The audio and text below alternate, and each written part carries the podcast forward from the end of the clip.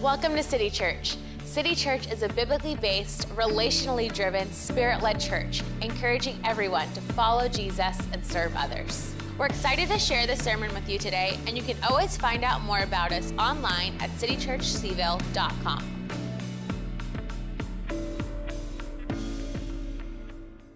Well, good morning, everyone.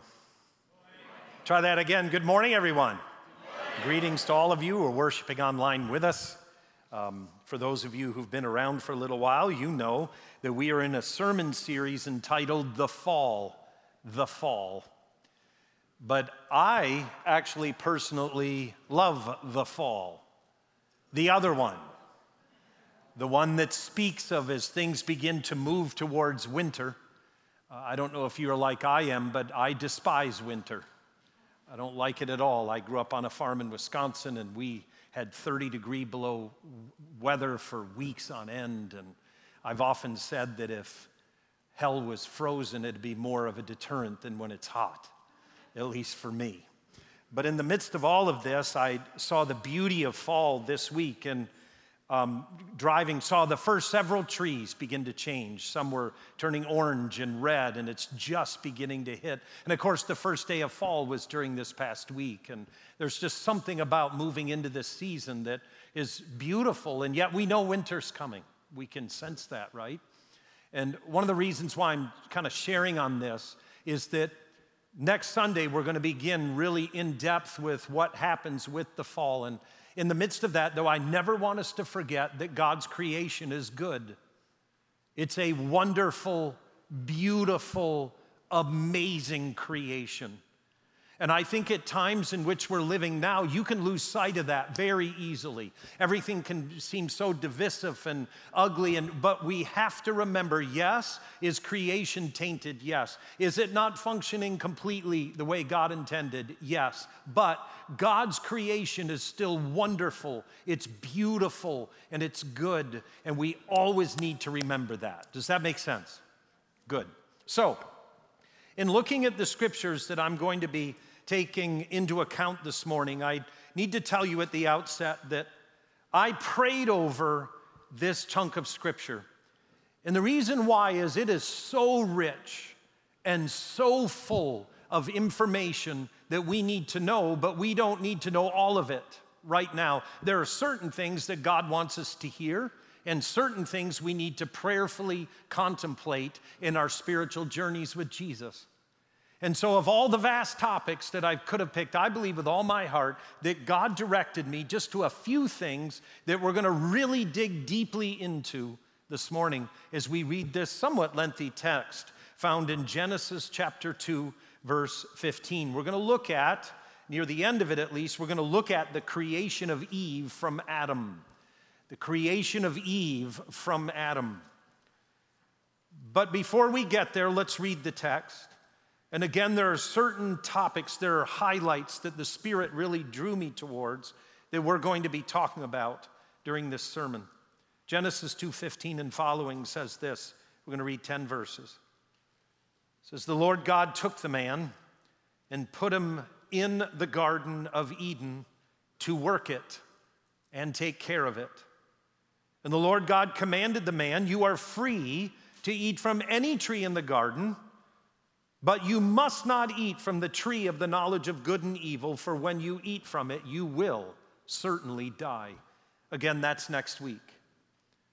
The Lord God said, It is not good for man to be alone. I will make a suitable helper for him. I want you to remember those two words helper suitable. It says helper suitable for him. Uh, in a few moments, we're going to read it the other way. It'll say suitable helper. But I want us to remember those two words. Reading on. Now, the Lord God had formed out of the ground all the wild animals and all the birds in the sky. I want you to notice something that in Genesis 1, it tells us that God fashioned man out of the soil. Notice what it says here. He did the same thing with the animal kingdom. Same thing. Animals formed out of the dust. Humankind formed out of the dust. We need to catch that. Reading on, it says, He brought them, so the birds, the animals that have been formed out of the dirt, God brings them to the man to see what he would name them, and whatever he called them. Whatever he called them, each living creature, that was its name. So the man gave names to all the livestock, the birds in the sky, and all the animals or wild animals. But for Adam, no suitable helper. Those those two words again. There are, but for Adam, no suitable, suitable helper was found. So the Lord God caused the man to fall into a deep sleep. And while he was sleeping, he took one of the man's ribs and then closed up the place with flesh. Then the Lord God made a woman from the rib he had taken out of man. And he brought her to man. And the man said, This is now, or this now, this now, the man said, This now, bone of my bones and flesh of my flesh. She shall be called woman, for she was taken out of man. That is why a man leaves his father and mother and is united to his wife, and they become one flesh. Adam and his wife were both naked, and they felt no shame. Can you imagine that garden? Can you imagine how incredible that garden must have been? God made it, and the text calls it paradise. Most beautiful place that has ever been. I've been to some amazing gardens. I've been to Europe and seen gardens that are hundreds of years old, fabulous. I've seen gardens like at the Biltmore House in North Carolina, fabulous. A friend of mine here in town, she's a gardener. Her and I have been friends, Fran and I, we've been friends of hers for many years. She's a professional gardener. And at a home she owned when our kids were being raised together, she and I coached a soccer team together. We would have our parties in her backyard. And I can remember every time stepping into the garden of a master gardener. It was stunning, it was restorative. It was refreshing. You would sit on the benches that she had, and you just felt like you could sit there forever. She had sort of some water figures in there as well, some little calm pools, and it just, I get the Garden of Eden in some ways. That's what I'm trying to say. And that's where God puts Adam. And the scripture tells us that God places Adam into the garden in Genesis 2:15 and it says the Lord God took the man and put him in the garden of Eden to work it and take care of it. Now 2 Sundays ago I preached and the last part of my message was about how work was not a result of the fall. Work was prior to the fall. Work is a good thing. Work gives us purpose, it gives us focus, and it helps us to co work with God. That's what Adam's doing. Now, has work gone sideways in some ways? Absolutely. We're going to look at that next week. But ultimately, know that work intrinsically is something that is a blessing from God, where He calls us to co work with Him. But in the midst of thinking about work, I'm going to ask us a very odd question. You got to trust me that this question will actually weave into the next point of the message. And here's my question, and I want you to give me feedback out loud. Those of you who are online and you're worshiping at home, just kind of say out loud When does your morning begin? When does your, let me put it this way, when does your day begin? Usually. Give me some times. When does your day begin? What time? Five? 5.30? Six? Seven? College students, help me. 10 a.m., 11 a.m., 1 p.m., right? You know what I've noticed in all, all three services today? The people that get up the earliest are the quickest to tell you when they get up. They're filled with pride because in the outdoor service, someone yelled out 4:30 before anyone could say anything. And the whole crowd just went, "Oh, there's one in every crowd, right?" but here's what's amazing. Is that when you look at the creation story, and the Bible says Adam gets put in the garden to work it. If you look in the creation story, here's what's stunning. The day for God begins in the evening. It was evening, then it was morning evening, morning. Six times God says that. Evening, morning. And you know that Jews, ever since the Exodus with Moses, their days have begun in the evening. In the evening.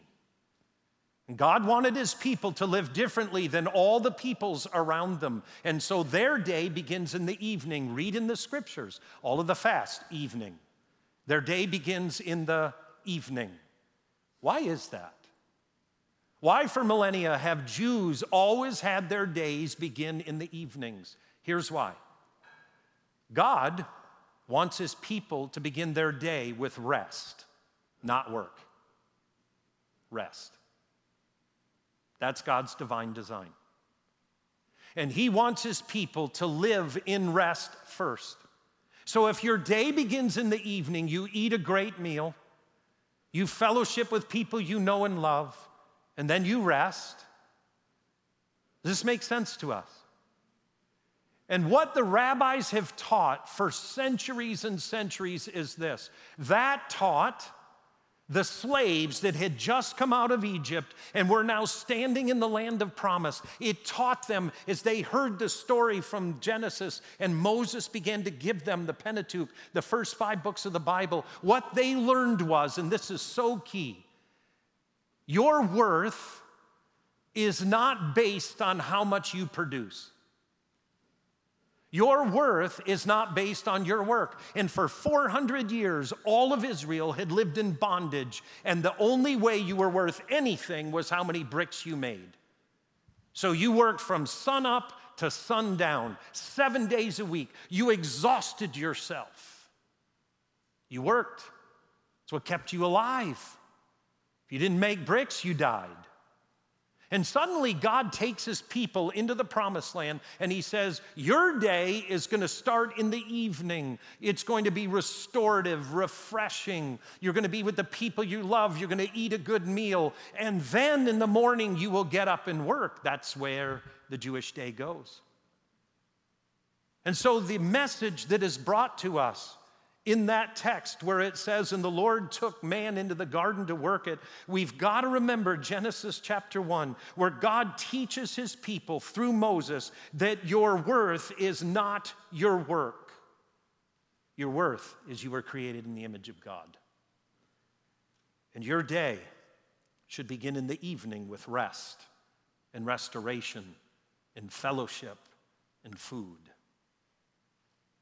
What you can clearly sense is we live in a world that's antithetical to this, completely antithetical.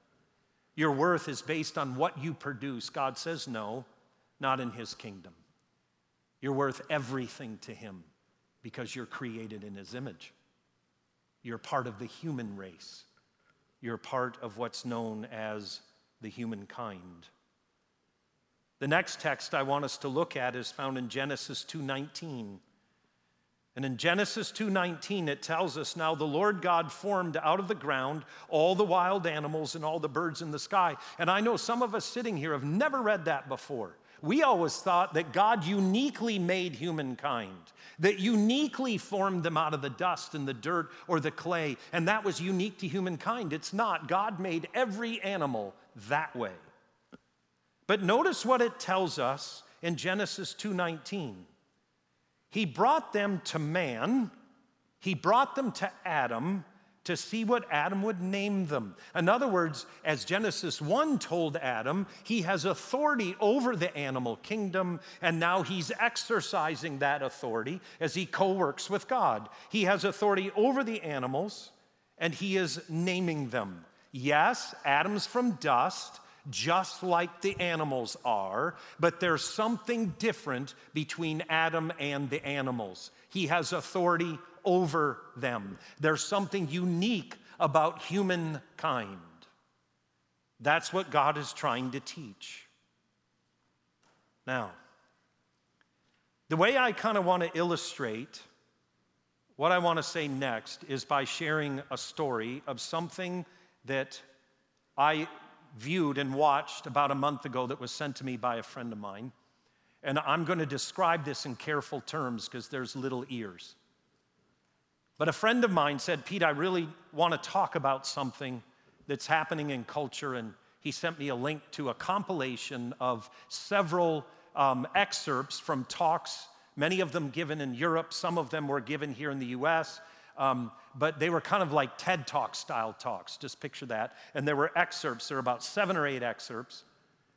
And in watching them, and he said, This is going to be shocking, but please watch them. We need to talk. And so I, I began to watch these. And again, I want to be careful how I say this. These people were holding talks where they were advocating that it would be okay for little children to be utilized for illicit pleasure. And that a progressive culture should begin to embrace this.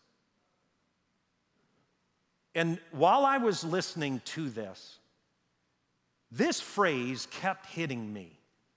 I felt like it was from the Spirit of God. How insulting to the human race. This is so insulting to the human race. This insults every living, breathing human person. Why? Here's why God takes Adam and brings the animals to him, and, animal, and Adam has authority over the animals. In other words, Adam's not a beast, he is a human, and there is a difference. And the logic that was being espoused in video after video negated that. It said, humankind are beasts. We need to accept that. I can't. You see, the creative reality of God in Genesis, what we just read, teaches us there's an intrinsic difference, there's an innate difference between the animal kingdom and humankind. Let me put it this way we are better than what those people are espousing. We are better than that, way better. So notice in this text that Adam is called Adam is called to name the animals. He is co working with God, but he has authority over the animal kingdom. He is not a beast. But we're going to learn in the fall that humankind can behave like beasts. But that's not God's divine intent and design at all, nor do we submit to that. Moving on to the next text, Genesis 2:18. I knew it would get quiet when we talked about that point, so let's look at another one, Genesis 2:18. It says the Lord God said, it is not good for man to be alone. I will find a helper suitable for him. Genesis 2:20. But for Adam no suitable helper was found. It's noteworthy that for the first time in creation God says something isn't good. It's pretty amazing. All six days of creation, it's good, it's good, it's good. Evening, um, evening, morning, it's good. Evening, morning, it's good. Evening, morning, it's good. On the seventh day, there is no evening and morning, but God says it's very good. Very good. And yet, as we look at the Garden of Eden, there's no sin yet, there's no dysfunction, there's no brokenness. Prior to all of that, God looks at Adam and says, It is not good that man's alone. That fascinates me. Because you would think if someone has total communion, total uninterrupted, undisrupted communion with God, and they live in complete harmony with God, and they live in paradise, they live in Charlottesville, how could you need anything else than that? Yeah, God says it's not good that man is alone. It says something to us because this is pre fall, this is before the fall. As we look at this, we discover that God says that he will make a helper suitable for him. Genesis 2:20, a suitable helper will be found. In other words, there's that sense that Adam somehow, some way needs something else. And God says he will provide that. He's going to make that for Adam. I want to say something carefully again before we move on to the next point. And that is this more often than not, whenever we talk about what I'm going to talk about next, singleness seems to be painted with a broad brush of a negative. Because oftentimes when this is taught, it's taught in the way where kind of the way to get around the fallen nature is just get married. How many of us are married and know that that's not the answer? Raise your hand. Let's totally admit it. Look at your spouse and say, Yep, that's true. If you think for a moment that marriage is going to solve all fallenness, you're out of your ever loving mind. But it's also the case that we see, especially in the Newer Testament, that singleness is actually elevated. It's spoken of in positive terms in the Newer Testament. The Apostle Paul even writes about it a few times about how that station in life actually can be a good thing for many people. It can actually be a gift from God. And it's actually marriage that Paul warns about not singleness. That's fascinating. And yet, here we discover that God is going to find a suitable helper for Adam. And in the text we read, it tells us that God takes a rib from Adam and he creates Eve. Now, let's talk about this text for a moment. The Hebrew word here for rib is used 40 times in the Older Testament, and never anywhere else is it ever named rib. Anywhere. As a matter of fact, in the Older Testament, that word, the 39 other times, is used to describe something that is balanced by appendages. Let me give you an example. Oftentimes, when the temple is being built, it will speak of the main part of the temple and then the sides to the temple, which aesthetically and architecturally balance the temple. That's when the word is used. It's fascinating. It brings balance, it brings whole perspective. Several other times when that word is used in the Older Testament, one time in particular, it's used to mention the half of a mountain you can't see. That's the rib. There's the part you can see, but you know that there's the other half you can't see. What I have come to believe is that when God creates Eve, if you study it thoroughly in the Hebrew, you will discover that almost all Hebrew scholars will tell you that God takes half of Adam and creates Eve, not just a rib. He takes half of him. And in taking half of him, he takes something away from Adam that only a woman can complement, that only a woman can counterbalance. He's actually lost some of himself. God takes half of Adam and he creates Eve. And the text says she is his suitable helper. His suitable helper. Now, what's amazing about this is the word in the original language means suitable help. Literally means this, and it's a little bit confusing, but I'm going to do my best to explain it. That suitable helper really means, translated accurately, someone who helps against. Adam needed someone who would help against him.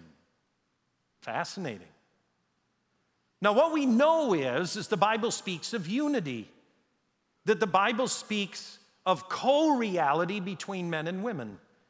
And so, what we quickly begin to understand is that the woman comes with a different perspective than the man.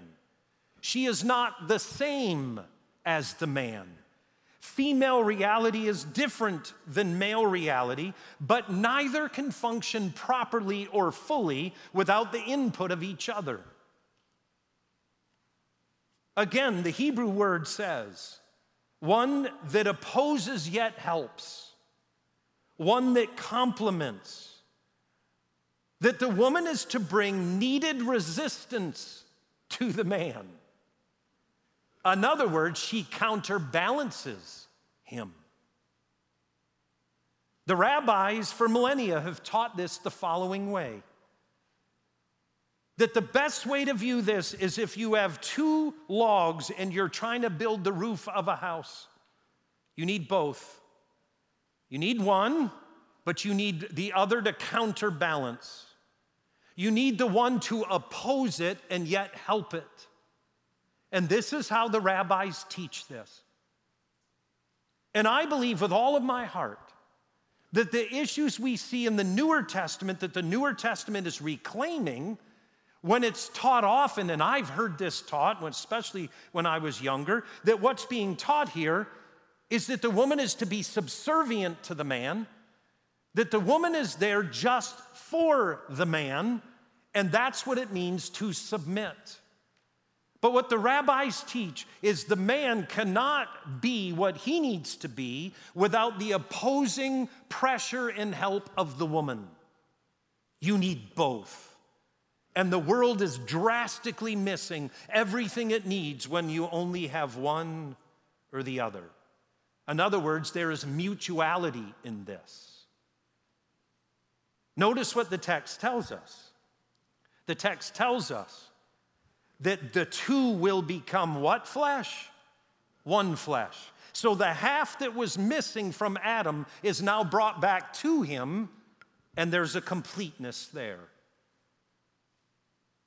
Now, in looking at this, some people may say, Well, I don't really believe that, and I really like the idea of women just having to totally submit to man, and I like it the old way. Well, here's where a problem's gonna lie for you, and it's here that in the Older Testament, God is used, and the exact same terminology used for Eve is used for God.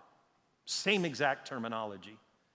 In Psalm 33 20, it says this Our soul waits for the Lord. He is our what? Does the text say? Help and our shield. God is our suitable helper. In Psalm 121, verses 1 through 2, it says, I lift up my eyes to the hills. From where does my help come? My suitable helper comes from the Lord who made heaven and earth. There's a reference to the creation story. You see, God is called our suitable helper. Do you think God is subservient to us? Never. Do you think we have the right to look at God and say, You're here just for me? Never. Please understand, there's a balance in the text here. And the created initial design was that God had made male and female where they would counterbalance and complement each other. But I want us to read again as we close that final creative text. Genesis 2 21 through 23. Here's what it says So the Lord God caused the man to fall into a deep sleep. And while he was sleeping, he took one of the man's ribs. Again, I believe he took half of man, and then closed up the place with flesh. And then the Lord God made woman from that half he had taken out of the man, and he brought her to the man. And what does the man say? What does he say? This is now bone of my bones and flesh of my. What a weird thing to say. It's so weird. I remember the first time I ever saw my wife. We were in grad school at a picnic, and the first time I ever saw her, the Holy Spirit put these words in my mouth hubba hubba. It wasn't bone of my bone, flesh of my flesh. I mean, how weird. You want to know why? Here's why. And the ancient teachers teach us this Adam looks at Eve and knows she's bringing back to him what's lost. He knows it. And instead of saying, wow, she's a 10 or she's drop dead gorgeous, oh, go, God, you did. Oh, what does he say? That's bone of my bone. That's flesh of my flesh. What God took out, he used to create Eve, and now she's bringing back to me what God took out of me when he created her. It's very profound. But in it, we clearly can sense that the initial created order for men and women was equality, and the fall ruined it. Ruined it. We'll talk about this more next Sunday. So, as we put feet to our faith in closing, I want us to think about these three things. Number one, your work is not your worth. Your work is not your worth. It isn't. You are valuable in God's sight because you are created in His image. Number two, we are not beasts. We are created in God's image. And the creation story tells us we are better than that. So much better. And then the third is that male and female is God's creative genius. And this male female complement is essential. It's absolutely essential. Would you stand with me as we close?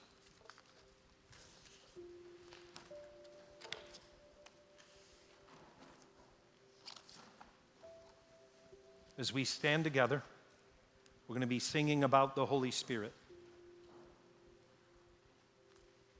I'm going to ask that all of us, as men and women, would avail ourselves to the working of the Spirit of God. What God's Word brings to us is very different than what we hear in the world.